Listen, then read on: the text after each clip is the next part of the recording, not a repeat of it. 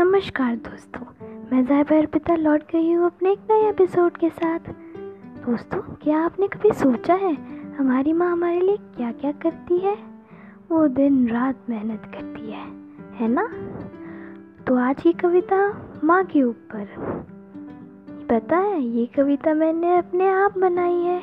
तो चलिए शुरू करते हैं। माँ माँ तू है बहुत प्यारी इस जग में तो सबसे न्यारी।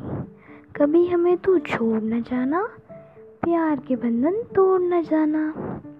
गलती करने पर समझाती, प्यार से हमको बहलाती।